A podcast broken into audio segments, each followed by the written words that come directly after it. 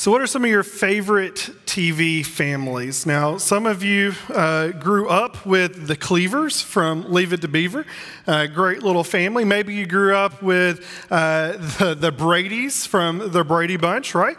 Uh, maybe you grew up and, and with the Winslows and Steve Urkel uh, here with the, the Family Matters uh, TV show. And what's not to love about Will Smith and the Banks family from Fresh Prince of Bel Air, right?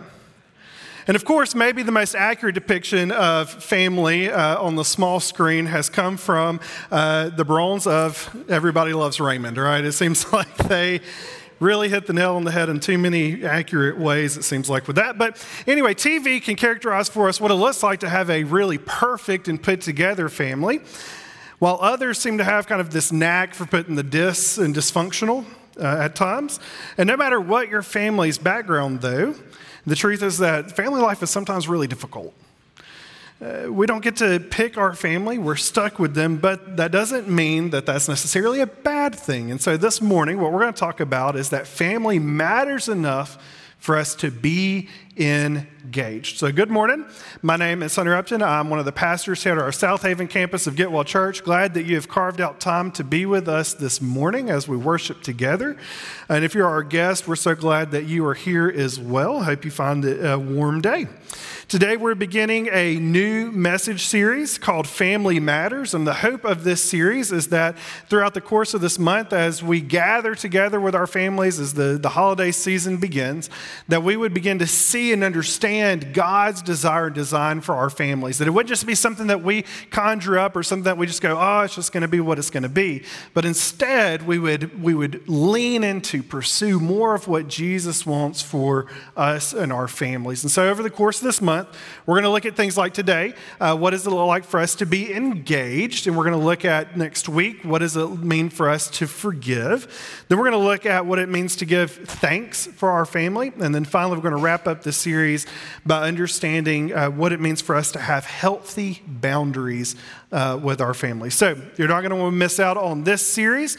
Uh, invite your family and your friends to come join us for this month.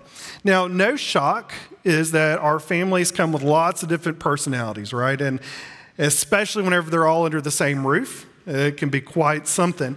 Families come with lots of different backgrounds. Your own family has its own culture within itself. And so when we come together, it can be kind of confusing and complicated. There's good moments, there's bad moments, but the truth is, is that our family really is a gift to us. When it comes to family, uh, sometimes it looks like we settle for what culture's definition has been. Uh, we look at the small screen or the big screen to see what it says about what family should be. Maybe we settle for what we have known, we've experienced in our own families. And it's not always bad, right? There's not always bad things that come from those depictions or from what we came from. But we want to make sure, as followers of Jesus, that we're actually following what God's design has been for our family, His desire for our family, rather than what we just come up with on our own. And here's the thing whenever we come to God's Word, whenever we understand more of what He has designed and desired for us, we begin to really actually see and experience the family as a gift, that thing that it actually is in our lives. Now, when God created the world, He created man for a reason. He created man that, that we would nurture and protect what God had given us, His creation. Yet there was something missing. God, as He creates, He says, It's good, it's good, it's good. And then He creates man and He says, It's very good. But even in the midst of all of that good, God says that something is not good.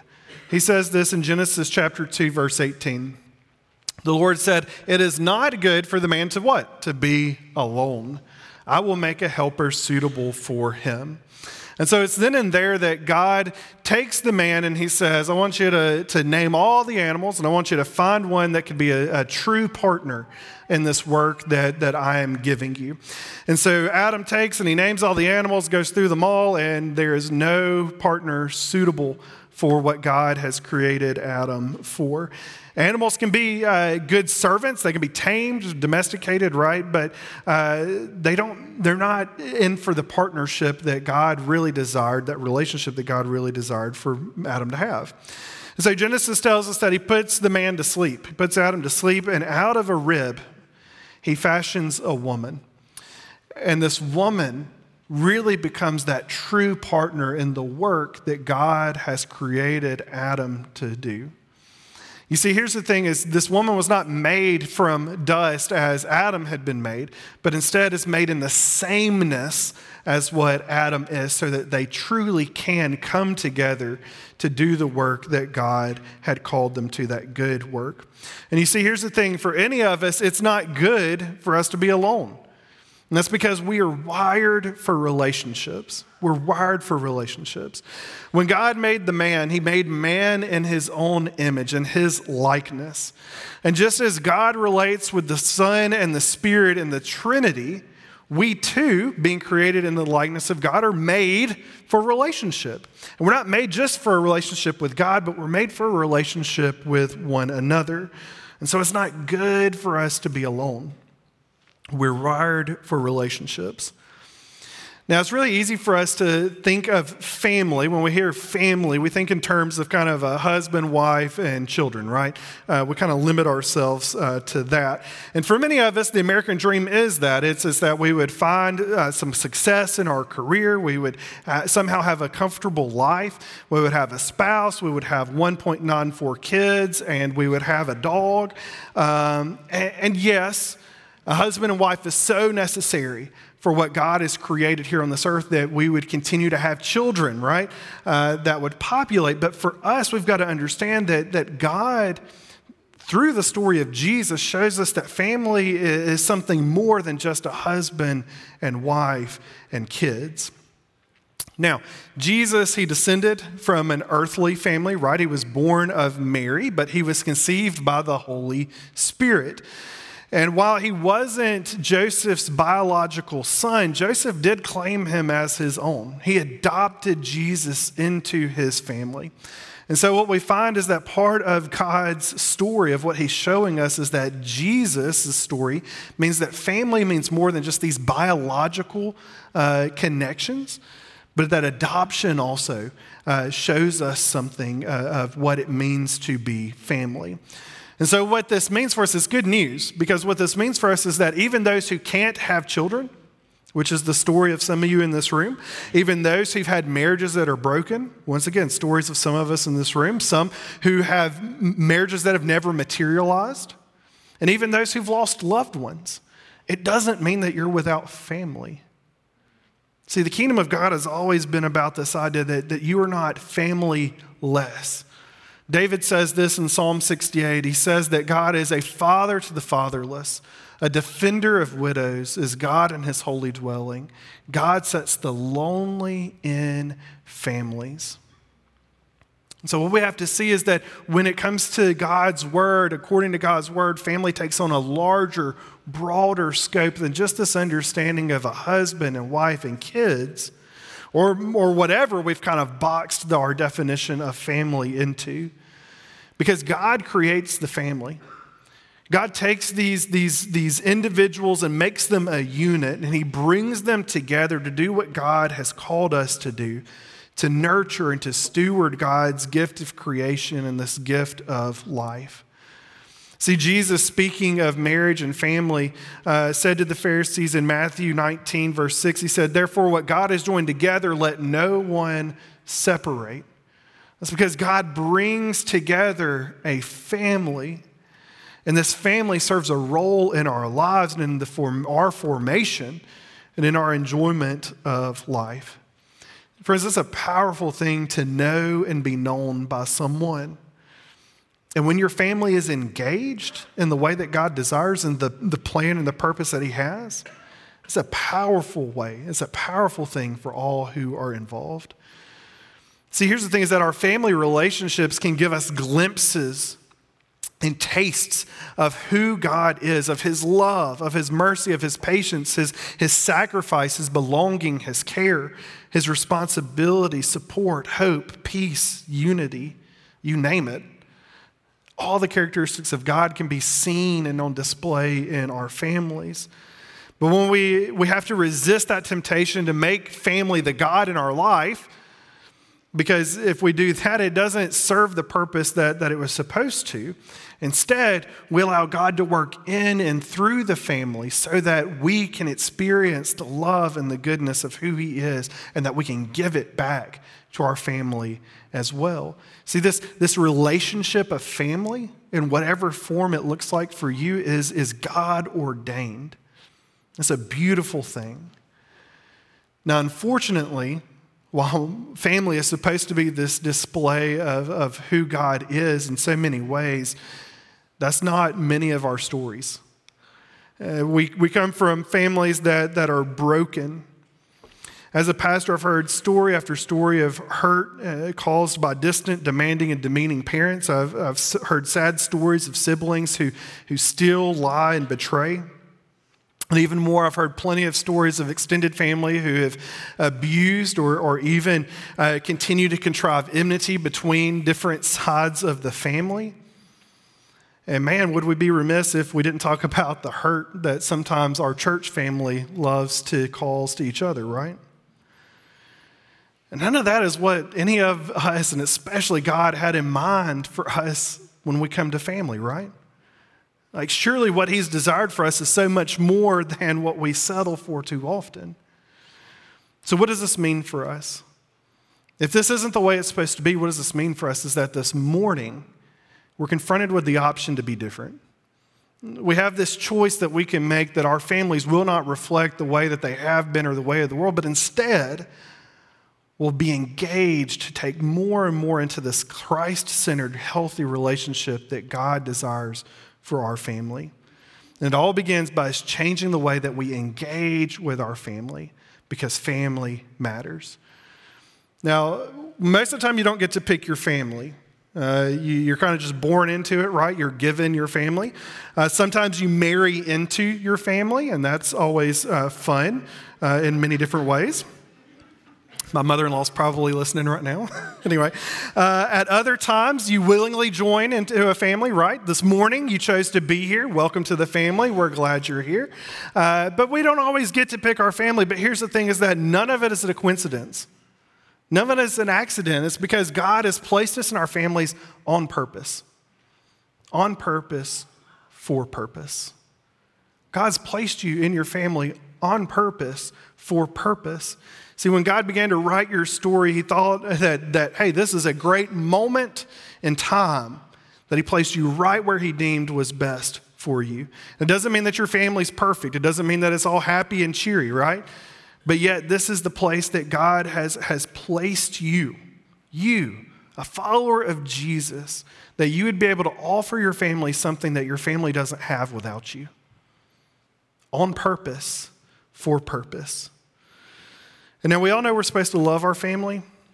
Um, doesn't mean that we always like our family. I had a friend who once used to tell me that he loved his family, but he did not like them enough to go on vacation with them. And so there's something with that. And while we not always uh, may want to go on vacation uh, with our family, loving our family does mean that we're intentional, intentional in the way that we interact with them. See, our family matters. We've been given this family as a gift and we're to live with that family with purpose and engagement. So if you got your Bibles, I'd love for you to turn with me. We're going to be in Ephesians chapter 5. Let's look at what Paul has to say as he encourages us to, to engage our families and what that kind of looks like as we do that. And so, Ephesians chapter 5, we're going to pick up in verse 1. Follow God's example, therefore, as dearly loved children, and walk in the way of love, just as Christ loved us and gave himself up for us as a fragrant offering and sacrifice to God. Down to verse 15. Be very careful then how you live, not as unwise, but as wise, making the most of every opportunity because the days are evil. Therefore, do not be foolish, but understand what the Lord's will is. Do not get drunk on wine, which leads to debauchery. Instead, be filled with the Spirit, speaking to one another with psalms, hymns, and songs from the Spirit Sing and make music from your heart to the Lord, always giving thanks to God the Father for everything, in the name of our Lord Jesus Christ. Submit to one another out of reverence for Christ. So, how do we intentionally engage our family? Well, let's look back at verses 1 and 2, where Paul says, Follow God's example. The Greek word about that's used here about following God's example is mimetai, and it's where we get our English word mimic from. And so Paul is saying that we are literally to mimic God's character toward those around us. See, Jesus did this perfectly, wonderfully. Uh, he mimicked God's character to the world around him. He was God, but he displayed for us what this true love, this way of love, really looked like. You know, what does it mean for us to love as Christ loved? Well, he loved us so much that he gave himself up for us. And so for us, it's about living sacrificially, selflessly, and purposefully towards those that God has placed in our life.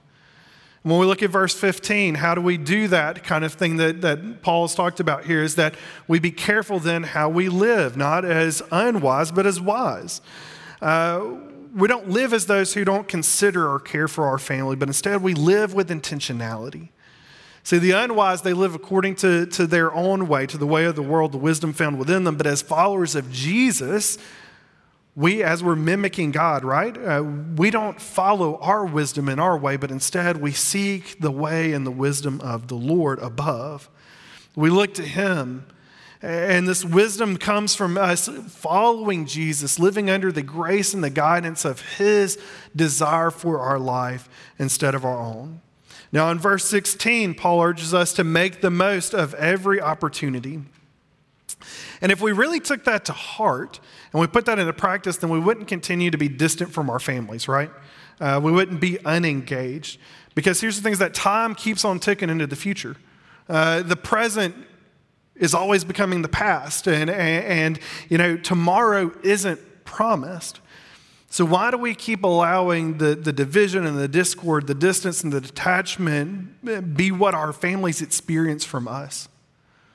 If we're to make the most of every opportunity, these, these God sized, God ordained opportunities, we've got, we've got to take them as they come before us each and every day with the people that God has placed in our lives. And then he tells us in verses 17 and 18 to not be foolish then, but to understand the will of the Lord. And see, we need to understand God's desire for our families and, and those important relationships that He's given us. We need to, to have the Holy Spirit, God's Spirit, come and fill us uh, so that, so that we're, we're led by the Spirit and we live into the fullness of, of what He has given us, that we make the most of the days that we have been given. Then Paul goes on to challenge us to consider what is that song that is in your heart? if we're, we're speaking to one another, we're singing songs from the Spirit, what is that song in your heart? See, before we have anything to give, anything to love our families with, we have to experience the love and the grace of God. And if we haven't tasted and seen that the Lord is good, then we're never going to be able to live with a heart of gratitude. See, gratitude and grace, those two words in New Testament Greek actually come from the same root.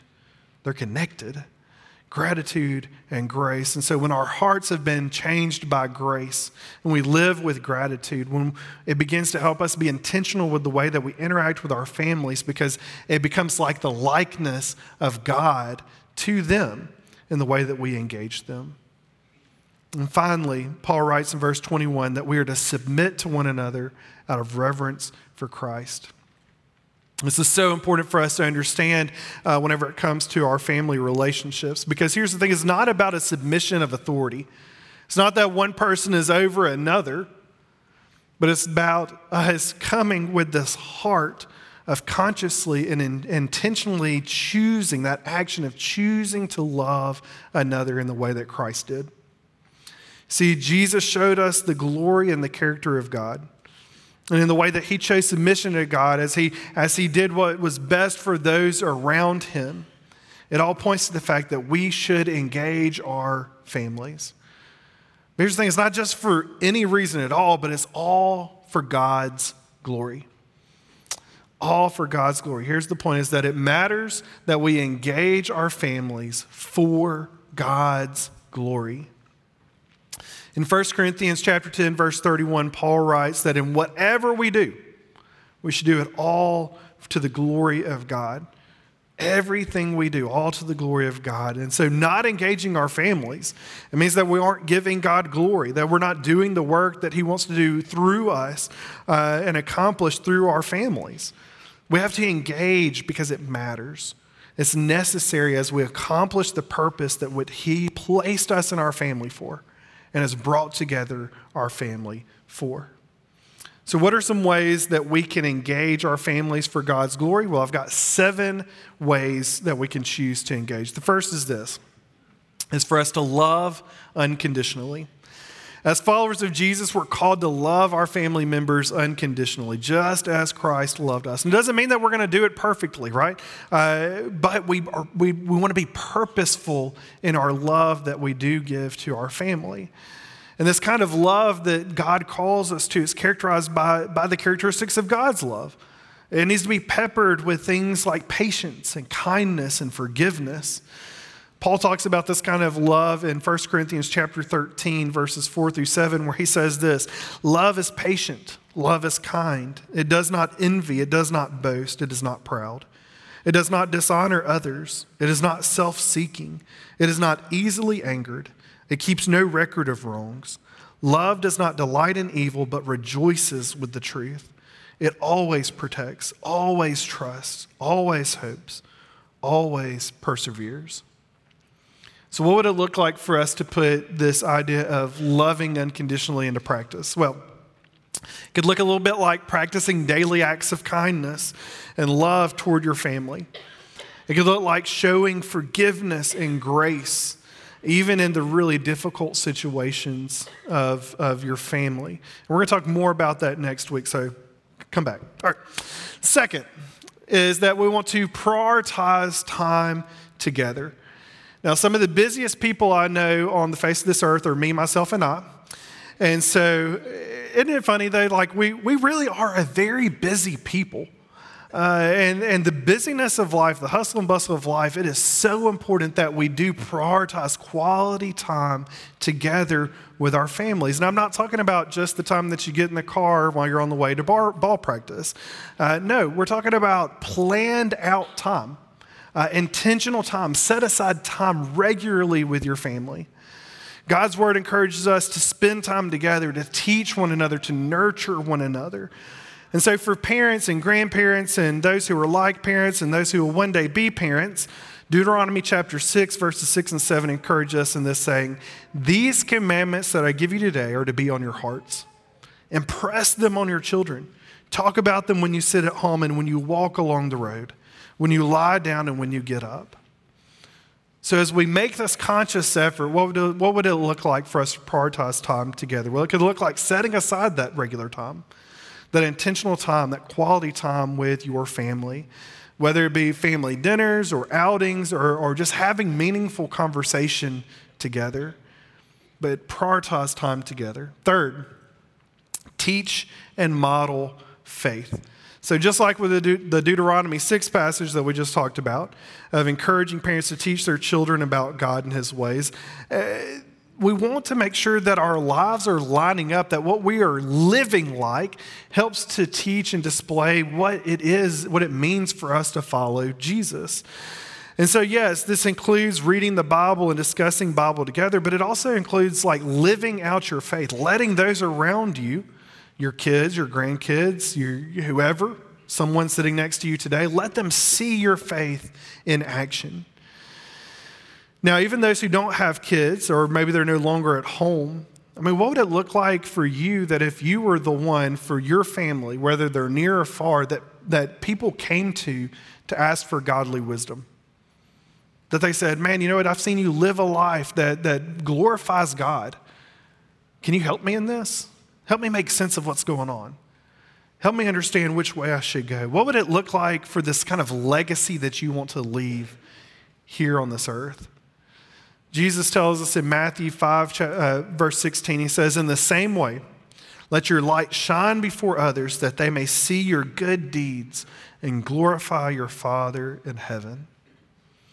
So, putting this into practice, it could look like incorporating prayer, scripture reading, discussion about faith into your family's routine.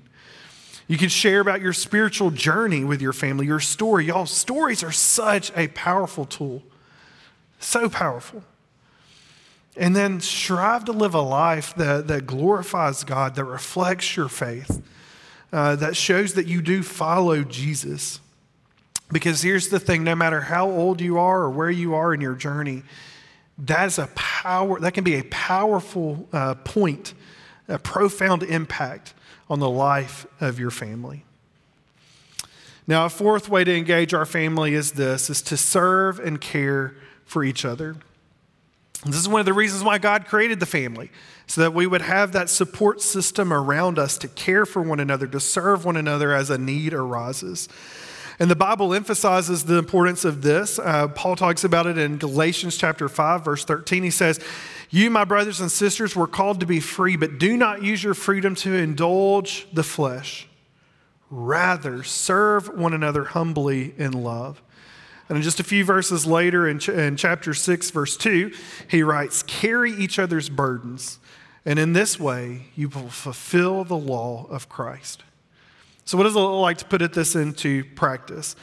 Well, it looks like looking for opportunities to serve and care for your family members, whether it be some big way or some little way. And as you see that need arise, go to God. Ask, say, God, what, what would you have me do in this? I want your wisdom, Lord, in, in how to best care and support my, my family. And then here's the thing whenever He gives you the answer, act on it. If you feel that nudge of the Spirit, act on it. God's going to provide for you and for them in that moment. Now, a fifth way we can engage is to resolve conflict peacefully for God's glory. Conflicts are a natural part of family life, are they not? Can I get an amen? but here's the thing as followers of Jesus, the way that we handle conflict is to be different than what we see in the world. It's different than whatever we, we want to do. We don't fester and fume Instead, we, we approach conflict with gentleness and reconciliation in mind. Jesus tells us this in Matthew uh, chapter 5, verse 9. In the Sermon on the Mount, he said, Blessed are the peacemakers, for they will be called children of God. And Paul tells us in Ephesians chapter 4, verse 32, he writes, Be kind and compassionate to one another, forgiving each other, just as Christ, uh, Christ God forgave you you know, how very different that is when we hear Jesus and Paul talk about the way that we're to, to approach conflict, right? It looks very different than the world. And so putting this into practice could look like this that when conflict arises, that we would seek resolution by having open communication with one another. That we don't just sweep things under the rug or avoid things, but instead that we have open communication, that we approach with forgiveness, that we approach with this spirit of reconciliation because Christ has done that same thing for us. And we all, here's the thing whenever it comes to conflict, no one wants to do it. But as Christians, if we would come with a heart to God, open, a posture saying, God, I need you to do this work in me first how much more, how much healthy, how much more Christ centered would our conflict resolution be? How much more peaceful and wonderful and loving and exactly what God wanted would it be if we say, Start with me? Start with me. Let me understand. Another way that we can engage our families for God's glory is to pray together. And I've seen this in my own family that, that, this, that when we come together in prayer, it is a great unifier. Y'all, it brings comfort to our family as we practice this. Y'all, it's really hard to stay mad at each other whenever it's all of a sudden like, all right, well, it's time for us to pray, right? Ah, there's just there's something different about coming before the Lord of just laying out the brokenness of your family, laying out the hurts and the heartache, praising God for the joyous things that He's working out in our lives, these gifts that He's given. There's something beautiful about prayer. Jesus tells us in Matthew uh, chapter 18 that where two or more are gathered, he is there.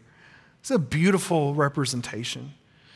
And Paul encourages us in 1 Thessalonians verse, uh, chapter 5, verses 16 and 18. He says, Rejoice always, pray continually, give thanks in all circumstances, for this is God's will for you in Christ Jesus.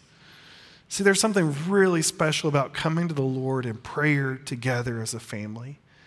And so, putting that into practice, what would it look like if, if we established re- regular rhythmic times to come together in prayer as a family?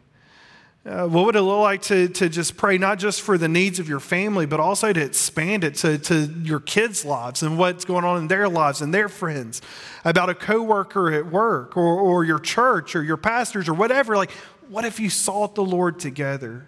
How would that change your family? It would, I guarantee it. Our final way to engage for God's glory is to support and encourage one another. See, as followers of Jesus, we should be a source of, of encouragement and support for our family, whether our family members know the Lord or not. It doesn't matter. Hebrews 10 24 encourages us to consider how to stir one another up for love and good works. And it's amazing how far uh, uh, just a small word of encouragement for something that someone's trying to do, how far that can go in their lives. Uh, I think about how uh, there have been those in my life that I've loved and had a history with that have had just that one small word that, that has helped the trajectory of my life change in so many great ways. And so, putting this into practice could be us being intentional about supporting and encouraging our family members in, in whatever their endeavors might be. Or, and whenever you see something uh, that God is moving and working in their lives, just point it out, show them, encourage them in that. It could be us regularly expressing our appreciation for our family and, and how that attitude of gratitude begins to change our culture of our family into a Christ centered family. And here's the thing, friends like, do not be afraid to ask for help.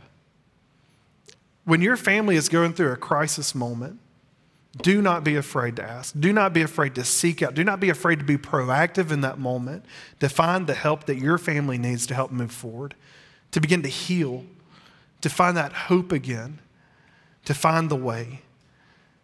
Seek them out, support and encourage one another. So, how do we engage? Here are some ways. Love unconditionally, prioritize time together, teach and model faith, serve and care for each other, resolve conflict peacefully, pray together, support and encourage one another.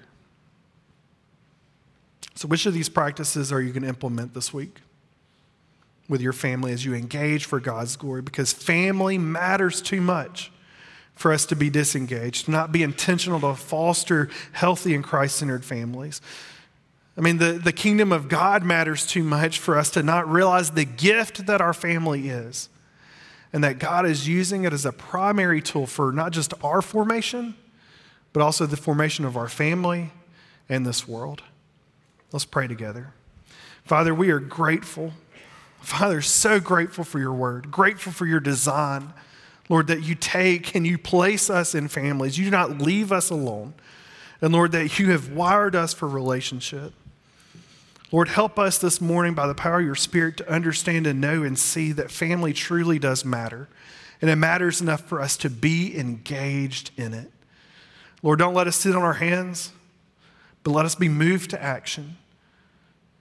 Lord, to be your hands and feet with our family, to share your love Lord, we do thank you for your love.